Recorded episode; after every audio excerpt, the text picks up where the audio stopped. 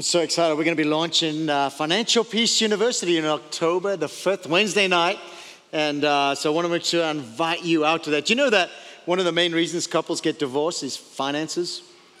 Do you know that a lot of Christians would love to give, but just don't have the means? And a lot of times it's because we haven't learned or been trained on how to steward and do things God's way. And so I want to put, throw that out to you uh, October the 5th, Wednesday night. Uh, make sure you take a look at that. And then, men, uh, hey, this coming Saturday is men's breakfast, September the 10th. Want to make sure that's on your radar. We're going to have a great time uh, just getting together. And, ladies, we haven't forgotten about you. October 1st uh, is the next ladies' breakfast. Well, welcome to church this morning, and so glad you're here. If this is your first time here, I want to encourage you. After service, uh, we uh, two things: go to the New Year Start Year tent. We have a gift for you, and then after this service, we have our Discover Mountain Park luncheon. And so, uh, if you're new to the church, you've been here for a few weeks or a few months, and you've never gone to the luncheon, this is an opportunity to meet the staff, the team. Uh, we do this the first Sunday of every month, and uh, we'd love to get to know you and your family and answer any questions that you have. It's right after the service. Uh, so glad you're here this morning. I know it's Labor Day. Some people are traveling. I was like, who's coming to church? But you're here, and we're so, so glad you're here this morning. Those of you online that are joined, I know some of the family, you're up in the mountains, the cooler weather. Uh, can't wait to see you next weekend, but have an absolute blast on vacation. And uh, we're continuing today, DNA This Is Us, our series. How many of you have been learning a little bit about church? Hopefully you're learning something, yeah? Yeah, it's been, it's been fun. We've been talking about DNA This Is Us. Who is Mountain Park? What does God want us to be doing? What is He calling us to do? And so uh, it's been a fun series. We've spoken about our vision. Uh, who can tell me what's our vision statement? Crickets. Crickets. Come on, you know it. It's not a test. You're not going to fail. What's our vision? Our vision statement is realize your role in what? God's story. You sound so excited about that. I just love it. our vision here at Mountain Park Church is what? To realize our role. We want you to come in and do what? Realize your role in God's story. You have a role in God's story. I spoke to you about that in Ephesians chapter 4, where God said He gave us the fivefold ministry the apostles, evangelists, teacher, prophets, and pastors to do what? To equip the saints. That's you for what? Ministry. That's the good news today is that God has a ministry for you. He's equipped you and He invites you to come in. And so, guess what? If you're a school teacher, you're a minister first. If you're a bank teller or a manager or CEO, a business owner, an athlete, doesn't matter, whatever you are, you're a minister first, disguised as a teacher, disguised as a sales rep. You're, you're a minister. And so as I look out today, there's hundreds of ministers that I see. And we spoke about this uh, t- uh, two weeks ago is that the church is what? It is, is it a cruise ship? No, it's not a cruise ship. We're a battleship. We're in a battle for souls. The Bible says that every day there are people that are going to heaven, and then there's some that, guess what? They're not going to make it.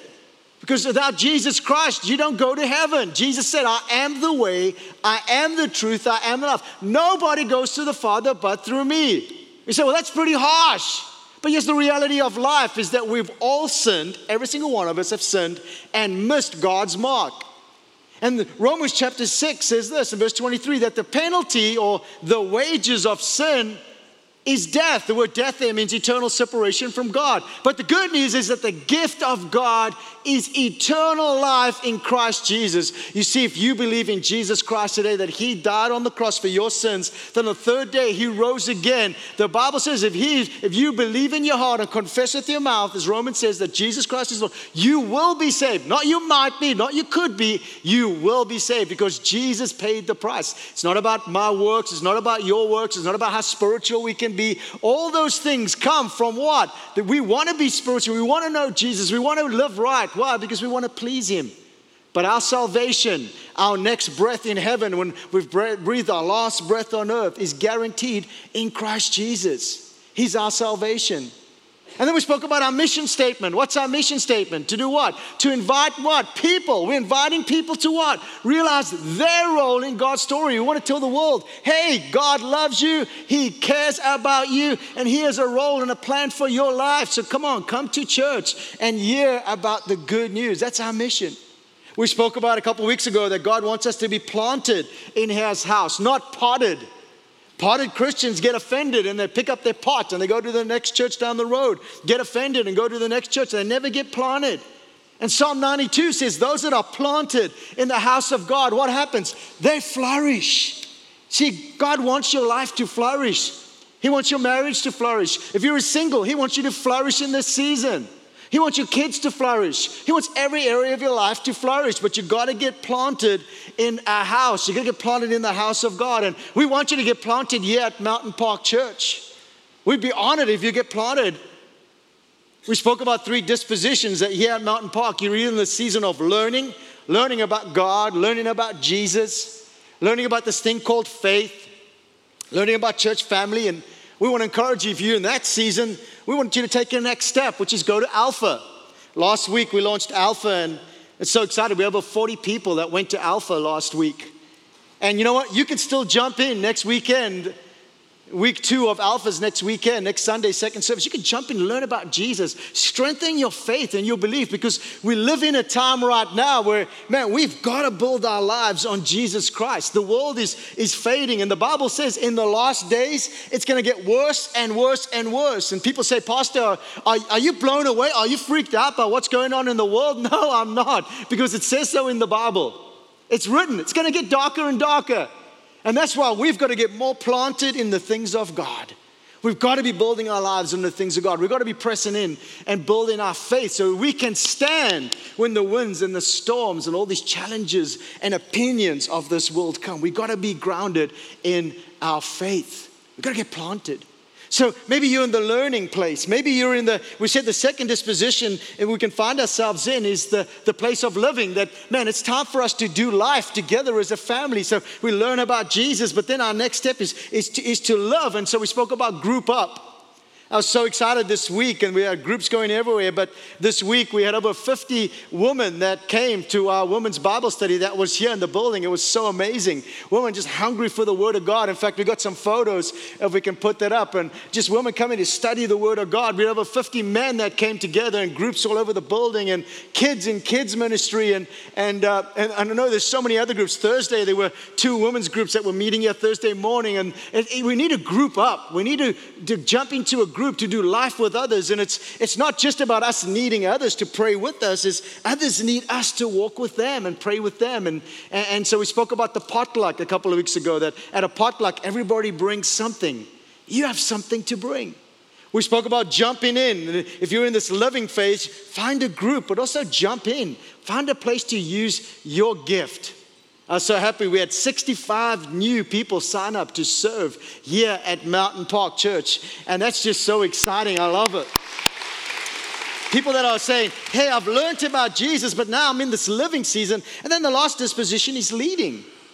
I'm so excited. Some of you have signed up to lead, to lead our, in our, our community groups, our small groups. In January, we're going to do a big launch an all church series. It's going to be amazing. And I'm so excited. Some of you said, you know what, I'm going to take that next step. It's time for me. I've been a Christian for so many years. It's time for me to lead because Matthew 28, the Great Commission, says that I need to go make disciples who make disciples who make disciples.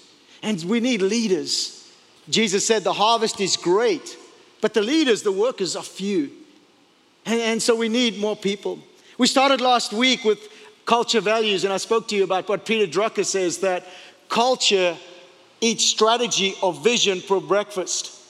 Simply meaning that we can have a great vision statement, a mission statement, an assimilation plan, but we got to have culture values that define who we want to become, what we want to be known for, how we interact with each other. And so last week we launched our culture value number one, which is what? We are we are worshipers. Now, if you're not sure of these, they're in the lobby. We're going to be displaying them each week. You can look up and see, you belong here, realize your role. We are worshipers. But today I'm going to talk about our second culture value, one that I think the world desperately needs. One which the world right now that is judgmental and critical and so opinionated and so self centered and self focused. A value that I believe is something we've received and need to extend. Today we're going to talk about culture value number two. We are gracious. We are gracious. What does the word grace mean? Let's look at the dictionary today, Merriam Webster's definition for grace an unmerited divine assistance given to humans for the regeneration or sanctification, a virtue coming from God.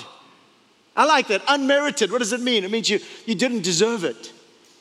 You didn't work, you couldn't earn it. It's, it's unmerited. It's, it's something, assistance that is given to you. Well, let's look at Holman Illustrated Bible Dictionary. It says this grace is what? Undeserved acceptance and love received from another. It's undeserved. Webster says it's unmerited. Let's go to Titus chapter 2, verse 11. It says, For the grace of God has appeared that offers salvation to all people. I like that. You see, when God, holy God, sovereign God, almighty God, looked down at the sin of humanity, you know what? He could have just said, you know what? Let's do a redo. Let's do a makeover. Let's just wipe them out. Let's start afresh. But you know what? God looked down and, and He looked into the future and He saw your sin and my sin and our, our, our lack of our, our, running away from God, our lack of crying out and calling to Him, and our, our doing ourselves, living for ourselves and making life all about us and, and not worshiping Him because we were created to worship Him. And God looked down, and in that moment, grace was extended to us. You see, grace is unmerited favor. Grace is what? God giving us what we don't deserve. And this grace was given to us in the form of Jesus Christ. You see, as we read here in Titus, the grace of God has appeared that offers what? Salvation. You see, Jesus is a manifestation of the grace of God. Jesus Christ came to die on the cross and pay the price for your sin and my sin.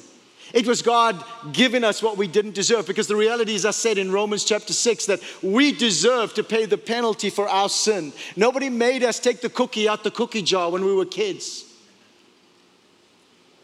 No one, made, no one makes us sin, it's a desire in our flesh. But God looked down and in His grace, He sent His one and only Son. The Bible says in John 3:16, "For God so loved the world." You see, he wasn't opinionated or judgmental. He looked at the world and said, "I see the brokenness, I see the pain, I see the hurt, I see the abandonment." And what did he do? He extended grace in sending his one and only son, Jesus Christ, to do what? To pay the price, to heal, to restore, to forgive us. As we put our faith in Jesus, our sins are separated as far as the east is from the west. We are now called new creations. The old is gone, the new is come. I don't have to fix the old me, I have to live as the new me, the new me in Christ Jesus. See, grace is so important. Grace has an eternal impact. If it wasn't for the grace of God, He wouldn't have sent Jesus, and you and I would have no guarantee of eternity in heaven. See, grace had, the grace of God had an eternal impact, and we receive this grace, but it doesn't stop there. You see, in Matthew chapter 25, verse 35 to 40, listen to the words of Jesus For I was hungry, and you gave me something to eat. I was thirsty, and you gave me something to drink. I was a stranger, and you invited me in. I needed clothes, and you clothed me. I was sick, and you looked after me. I was in prison, and you came to visit me. And then the, the righteous will answer him. They turn to Jesus and they say, Lord, when did we see you hungry and feed you? Or, or thirsty and give you something to drink? When did we see you a stranger and invite you in? Or needing clothes and clothe you? When did we see you sick or in prison and go to visit you? When did we do this, Jesus? See, this is, this is Jesus talking about one day in heaven. People are going to say, when, when, when did I do that? I, I, I, I didn't see you, Jesus. And look what he says, and the king will reply Truly, I tell you, whatever you did to one of the least of these brothers and sisters of mine, you did for me. See, Jesus stops right there and he says, Guess what? As you go into this world, you receive this grace, this grace, this gift of Jesus as Lord and Savior, and your name is written in the Lamb's Book of Life, and heaven is guaranteed for you.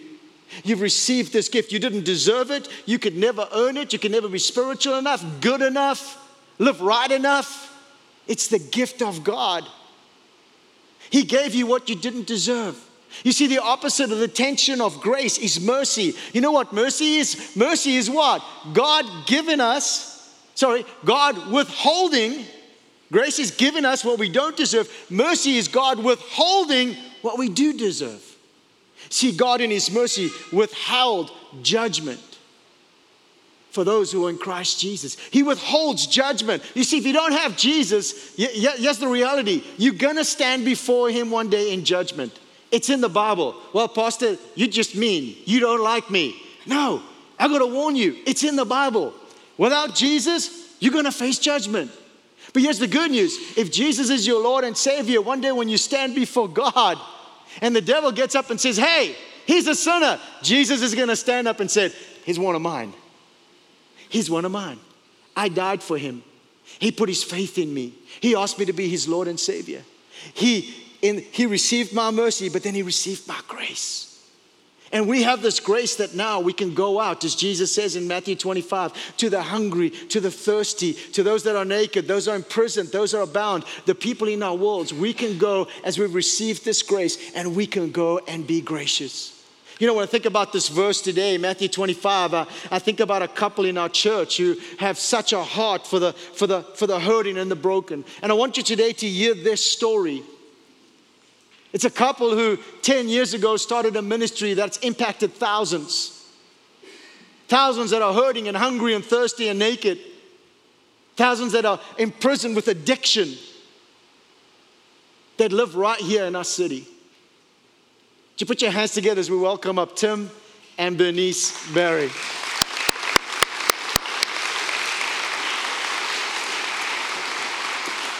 Guys. Love you guys. Tim and Bernice uh, run a ministry, our ministry called Hope for the Homeless.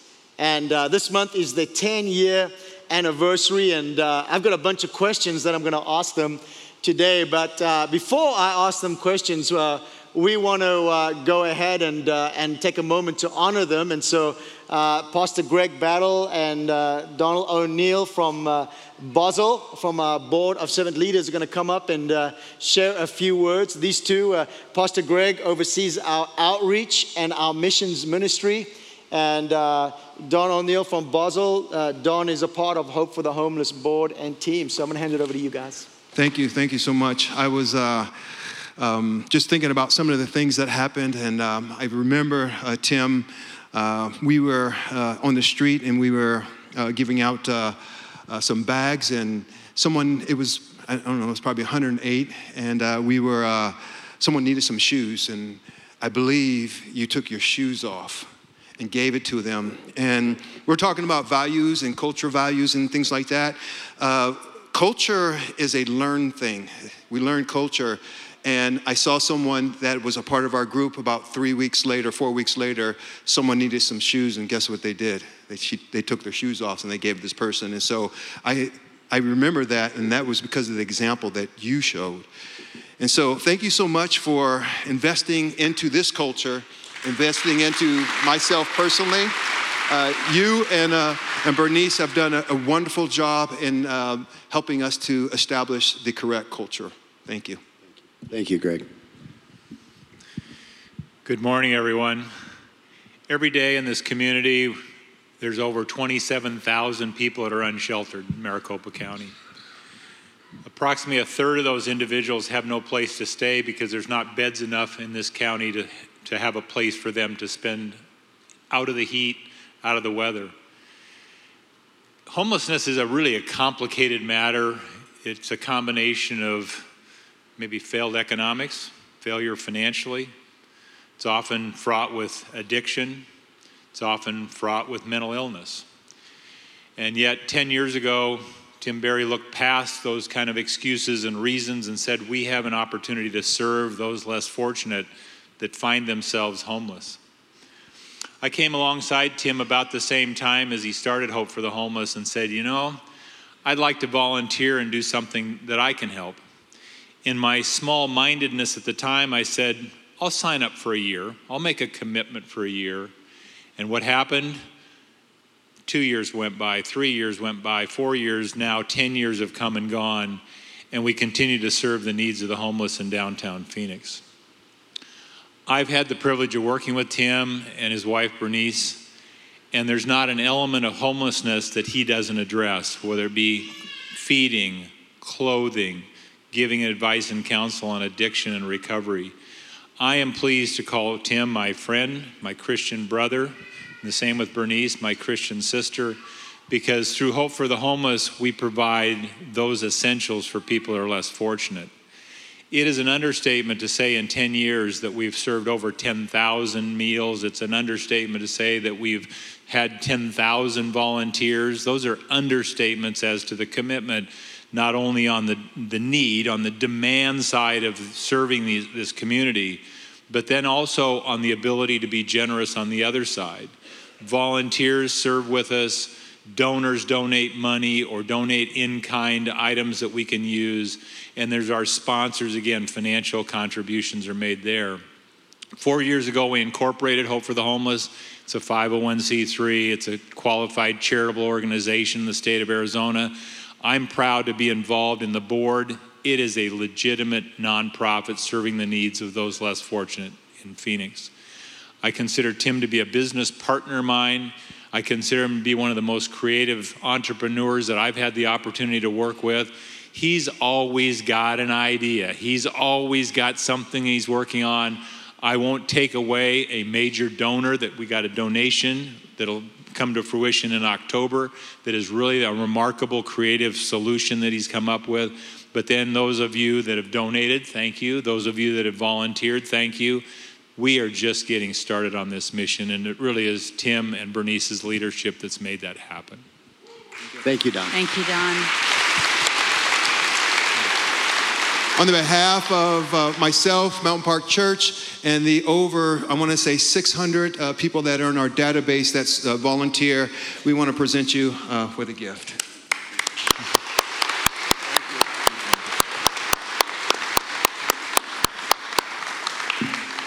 Thank you. Thanks, Greg. Thanks, Don. Okay, yeah, well, I had the honor of uh, on. I've had the honor of volunteering and serving and seeing what you guys are doing. But Friday we got to have coffee and kind of talk about today some questions that I have for you. And I could really sense the presence of God as, as just we were meeting at the coffee shop. And uh, I'd love for you to share your story. So first, first question I have for uh, for, for you guys this morning is uh, how, how has the grace of God or just stories, how, how's that impacted your life? personally?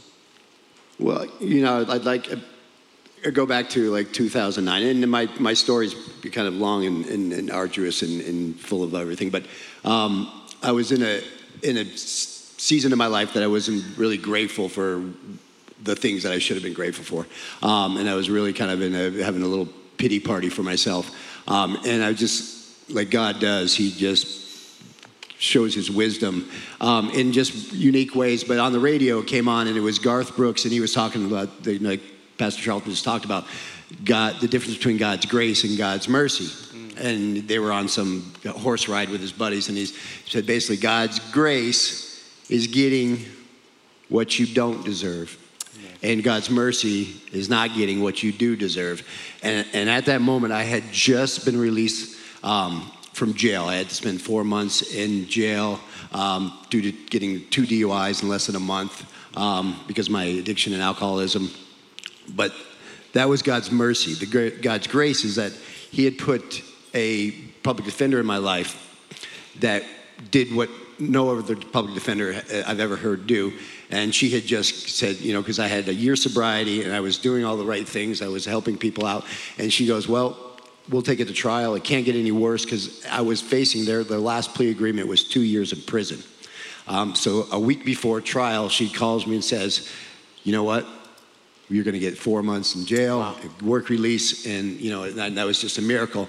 Um, and then it, you know, right after that thought, I thought about the grace that God had put this woman in my life a few years earlier, and that she was still in my life, even through everything that we went through. It was just tumultuous few first few years, um, and uh, you know I'll let her finish the story there where she had dropped me off. well, it was crazy how um, God blessed me with Tim. I never thought that I'd be married again. You know, I had a horrible relationship, which is very, very violent, and ended up in the hospital many times. And because I had no credit, I ended up on the streets and I had a four month old and a two year old, and I, I couldn't understand how I arrived there because in my life in high school, I, I was, in my mind, successful. And I was very angry with men. And I did get engaged three times, but I always kept men at an arm's length, and personally sabotage my relationships. Uh, but when, when, I met Tim, I saw something in him um, he did, that he didn't see. He was very vivacious in his eyes, but his spirit was kind of torn down. And um, I, I seen him go through the end of whatever he was going through. I had no idea that he was an addict or an alcoholic. And one time I didn't hear from him, so I checked on him at his house, and uh, his body was very cold, and I thought he was dead. And I, I didn't know what to do. I thought, well, if I get caught here, I'm going to get in trouble with the police, and I got to call the police anyway, and they're going to ask me how I knew. So I thought, well, the only person I can call in at this moment is God. And I, I got on my knees and I prayed, and I'm like, God, you know, all I want is just to, to help your human being, and I will help him through whatever he needs help with. And please don't let him be dead, God. And in exchange for me helping your, your human here, I, I just want a husband. A husband that who's going to treat me good, a husband who's going to cherish me, and a husband who's going to gonna love me. I never thought it would be Tim. But um, that was my gracious moment in life. And uh, today, he is my best friend. He's my world.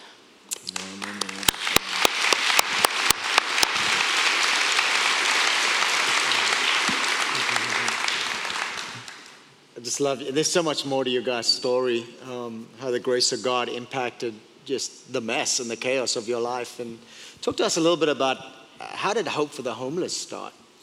Yeah, so she had dropped me off at a, a, rehab, and this was my fifth rehab in four years. Um, and um, for the first two weeks, I was just miserable, depressed, just in, in, just a funk. Literally, I had lost everything. My house had been foreclosed on. The car's been repossessed. I was in a mountain of debt, um, and and I was just there. And I had been praying God just to kind of show me a purpose in all this, a purpose for what my life was. Because what I thought my purpose was, and, and I wasn't a very spiritual person beforehand, but my purpose was to be a successful business person, compile all these material items, and that was going to be what success is. Um, and at that moment, really, it was probably the darkest moment. He, uh, they put a, um, another patient in my room. I had my own room at the time. There was three or four empty rooms.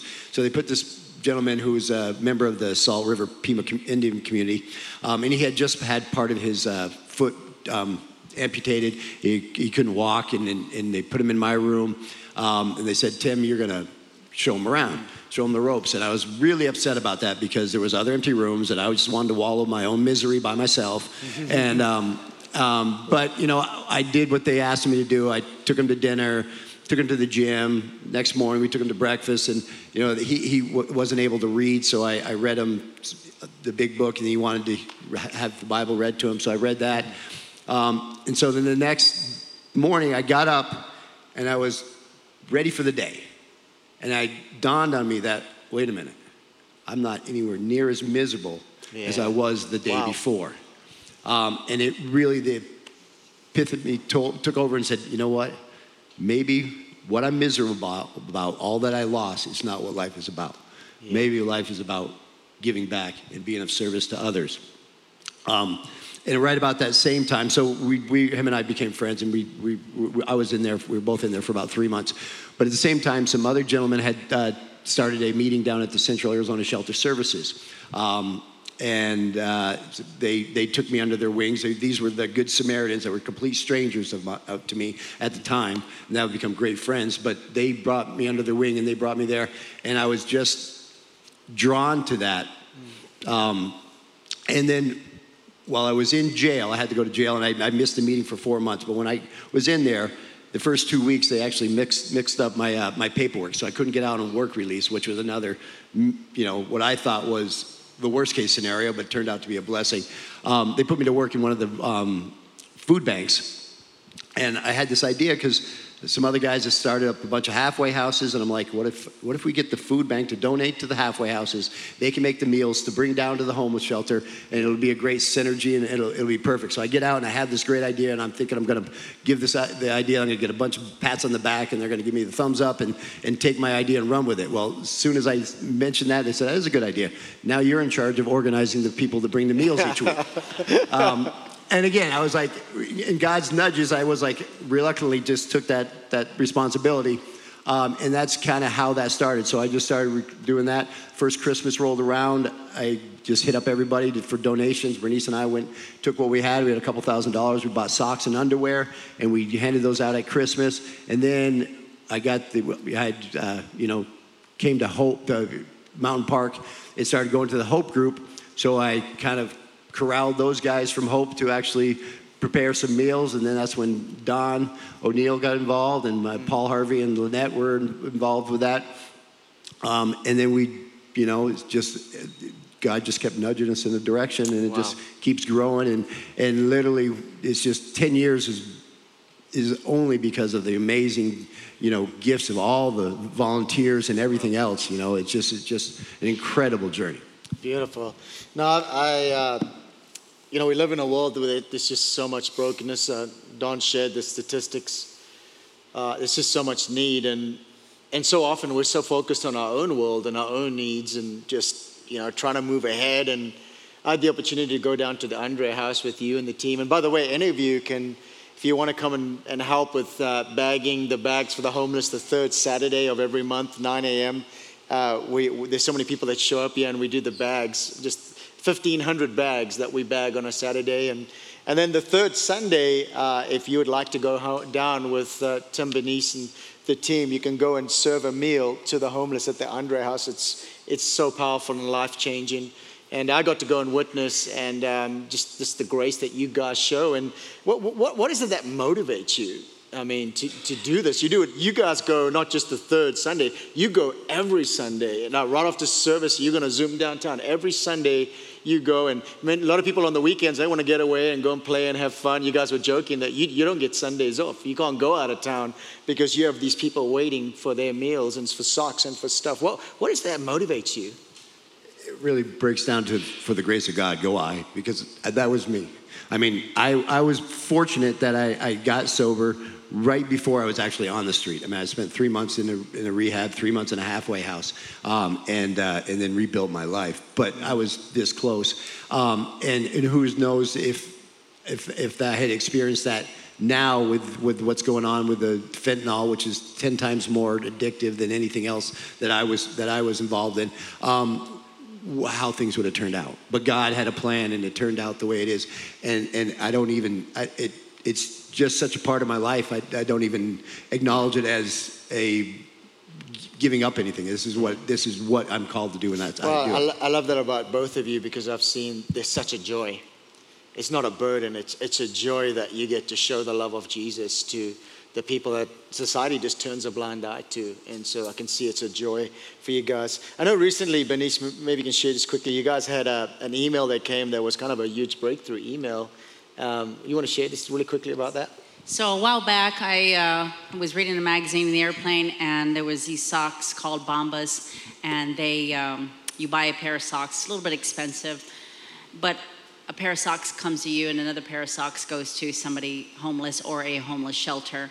And um, so I bought the pair, and they're super comfortable. I stand 16 hours a day, and I thought, wow, these are great socks. You know, these people who walk on the streets all day long because they have no place to go it would be nice for them. And I told him, hey, we got to keep buying these Bombas socks. They're so comfy. And, you know, what if we can get them to um, pitch into the Hope for the Homeless? And so I sent a, a message or I uh, called, I can't remember.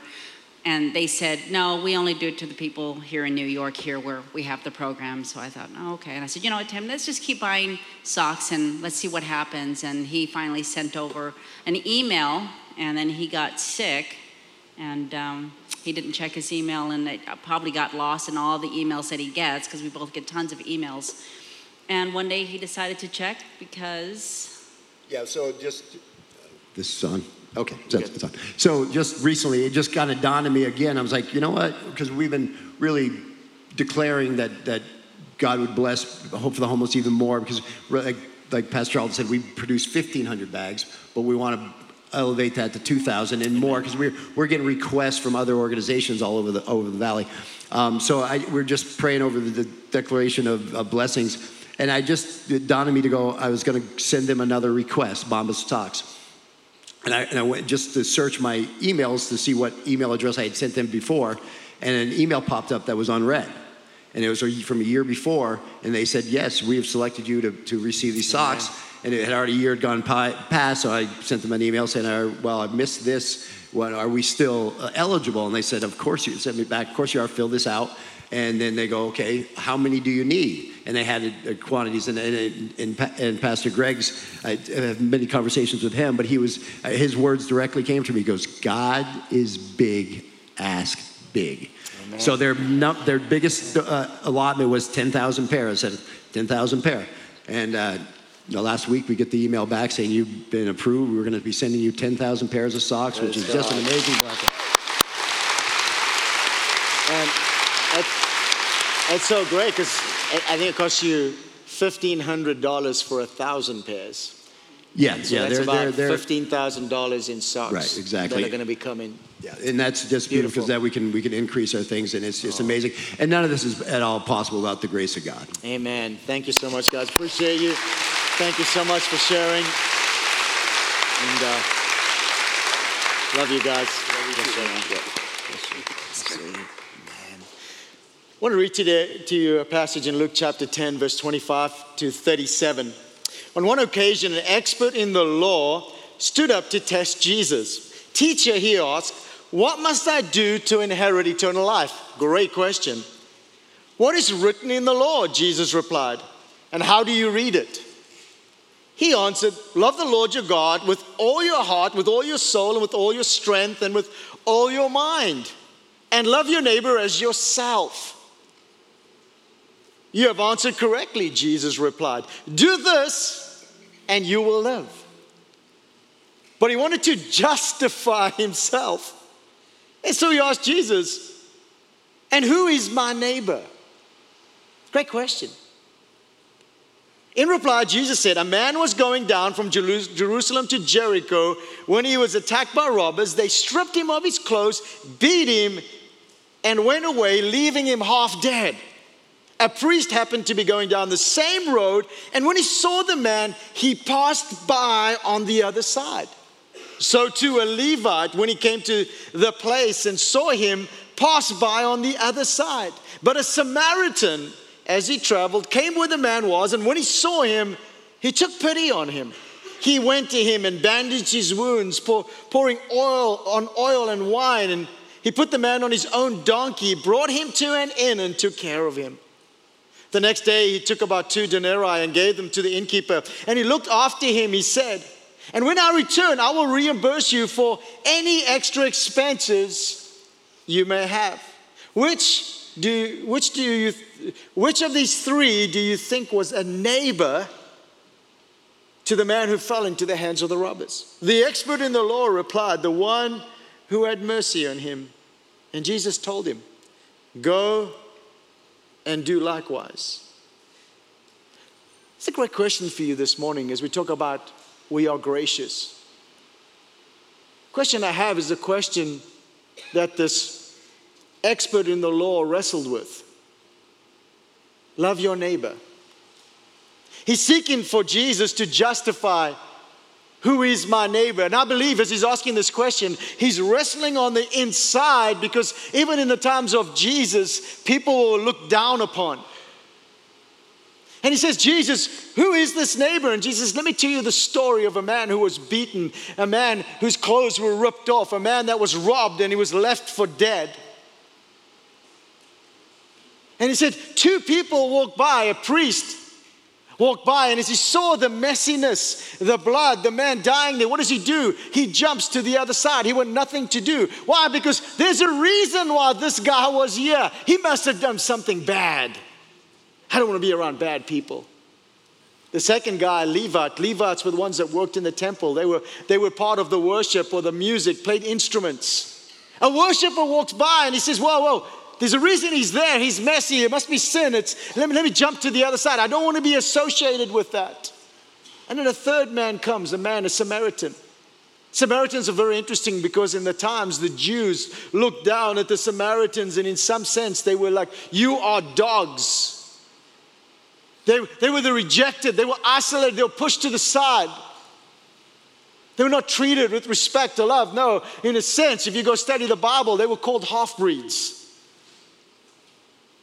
And it's interesting because Jesus talks about one who's supposed to be put together, a priest jumping to the side, a worshiper who was supposed to be put together, jumping to the side. But the least of them, of them that was expected to do anything was the one that he saw the mess and in his own life, he's been rejected and isolated, and he's got his own issues, but he puts it aside to go and help a man who is dying. And then he's willing to pay a price of, of oil and bandaging him, putting him on his own donkey, taking him to an inn, paying for his hotel bill so that he can recover.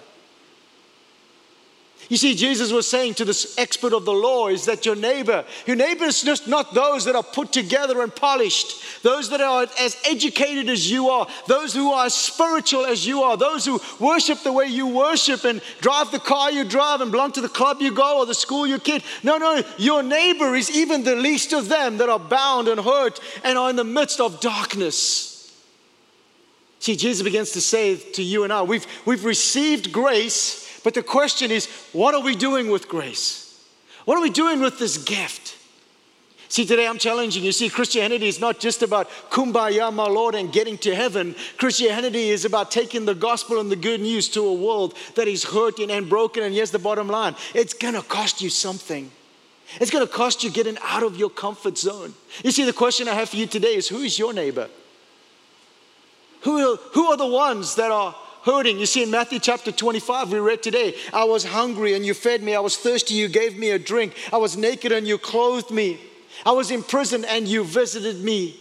You see, those are the neighbors that God is looking for. You see, it, might, it doesn't have to be the homeless of downtown Phoenix, and, but if you have a passion for that and a call for that, jump in with Hope for the Homeless Ministry. But I'm just talking about the everyday people in your life that are imprisoned in alcohol addiction or drugs. I'm just talking to the, about the people whose marriages are in a mess. I'm talking about the people who are depressed. I'm talking about the people that are hurting and down and out in your world. I'm talking about your neighbors. Because here's the thing the, the expert of the law, he tried to define what a neighbor was so that he could cut out the ones that were hurting.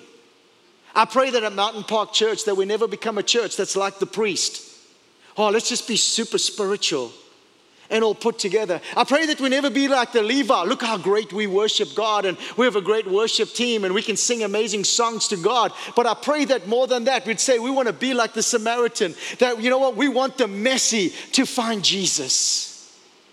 In the first week of DNA, This Is Us, Pastor Don Doe and Robin Wood spoke to us how Mountain Park Church was birthed as a place where the messy could come and find hope and salvation. And that today is still our hope. We don't, we don't want to say to people, listen, first you believe and then you can come and belong. No, no, no. Come and belong and then believe. Come in messy. Because do you remember the day when your life was a mess? And God came in this grace and this gift and he took your mess and he turned it into a message. Do you remember? So often we forget the moment where grace intersected our lives, our brokenness and our messiness, the times where we were like the man who was dying and a good Samaritan came along. Somebody came and told us about Jesus and he transformed our lives. There's still messy people in this world. So, Pastor, how do I then show grace? I want to give you five things really quick as we land the plane. Five areas today that I want to challenge you to show grace in. Because grace is not a 10 step formula, a class you need to go into. Grace is something that you receive and now you got to live out. So, how do we show grace? Number one, forgive and let go. You know, you want to show grace to people? Sometimes you just got to forgive some people. Quit holding on to the brokenness and the pain. Quit holding on to what they said. Just let it go. Because you know what? When you forgive others, you know what you do? You set yourself free. You set yourself free. But some of the greatest ways we can show grace is to say to someone, you know what? You don't deserve my forgiveness. You don't deserve my love. You don't deserve my time. You don't deserve it. You've been bad. You hurt me. You stole from me. You said things about me. I saw your social media post. post. You lied to me. But you know what I'm going to do? I'm going to show grace. I'm going to forgive you. I'm going to let it go. Number two, you can show grace with your words. You know, it's death and life is in the power of the tongue. You know what? I pray, you know, the church should be the most positive place on planet Earth. It's so sad. People think the church is the most hypocritical place. Maybe if we're gracious with our words. Colossians chapter 4, verse 6 says, Let your conversations always be full of what? Grace. Seasoned with salt, so that you may know how to answer everyone. Come on, let your words be gracious. Be careful what you say to people, what you say about people, especially Pastor Charlton. Galatians chapter 6, verse 10. Therefore, as we have opportunity, let us do good to all people, especially to those who belong to the family of believers. What is it saying? Even in the church, sometimes Christians are the meanest with each other. No, let's love each other, especially in the church, with each other. So let's be gracious in forgiving and let go. And let's be gracious with our words. And let's be gracious in what? Let's listen more intently. It reminds me of a story of a pastor friend of mine. Tell me the one day he would go to church and people would say, How you doing? He'd say, Good. Oh, praise Jesus. How you doing? Doing good. Praise Jesus. One day he went to church and the guy said, How you doing? He goes, Absolutely miserable. I'm depressed. Praise Jesus. The guy wasn't listening. So often, you know what? You want to show grace to people? What about just stopping and listening? Don't just assume, don't have an opinion. You know, every life has a story. The question is, are you taking the time to listen and learn about them? It's just how we show grace. Listen more intently. Another way we can show grace is to put others first. You know what? The Good Samaritan, he was the one that should have crossed the street because he was the one that faced abuse and gossip, and people would spit when he came down the road. People would look the other way. He was rejected. He was the one that had every right to go to the other side of the street, but he was the one that was willing to put the messy, dying, broken man first. He put that man above himself. Who is your neighbor? Who is God asking you to put in front of yourself? Well, Pastor Charlton, I don't, I don't know how to preach to Jesus. You don't have to preach, invite him to church. Maybe next time, you know what, when you talk to your neighbor, don't do the, well, I got one minute. Hey, Bob, how you doing? Wife's good, kids good? Awesome. God, did you see that? Please check the box. Now, why don't you spend more time and talk to Bob? Ask Bob more about, hey, Bob, what's your view on life? How you doing? How's your marriage, Bob? You know, sometimes people are just waiting for someone to have a conversation. They're just waiting for you, someone to stop and recognize, I don't have it all put together. It's one of the ways we can show grace, put others first. And I like this one, number five. How do I show grace? Express appreciation more. You know what that looks like? Say thank you. When last have you expressed appreciation to your spouse, to your kids? When last have you expressed appreciation to your boss. Wow, my boss is the devil. Well, then the devil's everywhere because everybody says that. And he can only be in one place at one time. It's not omnipresent. No, maybe it's just the way you look at things. Say, God, let me be gracious. You know, I'm, I'm learning more and more to be just so appreciate my wife. My daughter, for some reason, and I prayed this God, make her love homework. The third week of school. That kid, Shay, loves homework. It takes her two hours to do something I can do in 10 minutes. She's so meticulous and detailed. It drives me crazy. Careful what you pray for. But I'm so grateful and appreciative of my wife because she has the patience to do the homework with her. I'm like, the game is on. Come on, let's get this thing going. You know what I'm saying? A B is good, but Shay wants above an A, you know? And I love that about Shay. But I just said to my wife this week, I said, honey, you know what? I appreciate you. Thank you so much. I'm so glad you have the patience and tolerance for school homework. I got to get there. Now, you all need to pray for me, right? But Sometimes, you know what? We take for granted the things in our lives. Let's extend grace to the things, the people, the people in our lives. Let's extend grace because grace has an eternal value. Grace can change your life. And you know what? Grace is something that you freely received, you can freely give. Let's pray. Father, we thank you today. Thank you for the great story we heard, Tim and Benice, and how your grace impacted their lives and transformed them. How you met Tim in, a, in prison and began to orchestrate his calling and his ministry. We thank you that Tim is reaching out to people that so often the world is just shunned, avoids. But God, today I want you to open our eyes to the neighbors the neighbors in our lives who are messy and broken. Lord, they might have nice houses and nice cars and be all polished, but on the inside, they're the most broken people. They might be put together and have resumes and titles, but in the inside, they're so broken, bound to sin and addiction that no one can see. God, I pray that in the midst of our lives and our busyness and our callings and all the things we're dreaming and believing for, Lord, that we would take a moment to stop and take note of who's around us. God, who needs us to step into their world? Who needs us to extend grace and mercy? To speak life and to appreciate and to value? Who needs us to invite them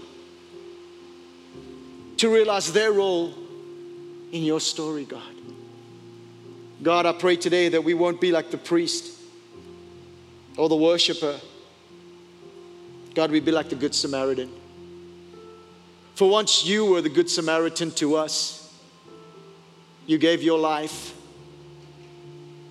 so that we could find life. You gave your life so that our sin could be forgiven and that we could have freedom. That we could declare that in you we are children of the living God. Lord, as we go our different ways today, God, show us the neighbors that we're called to reach. In Jesus' name, amen.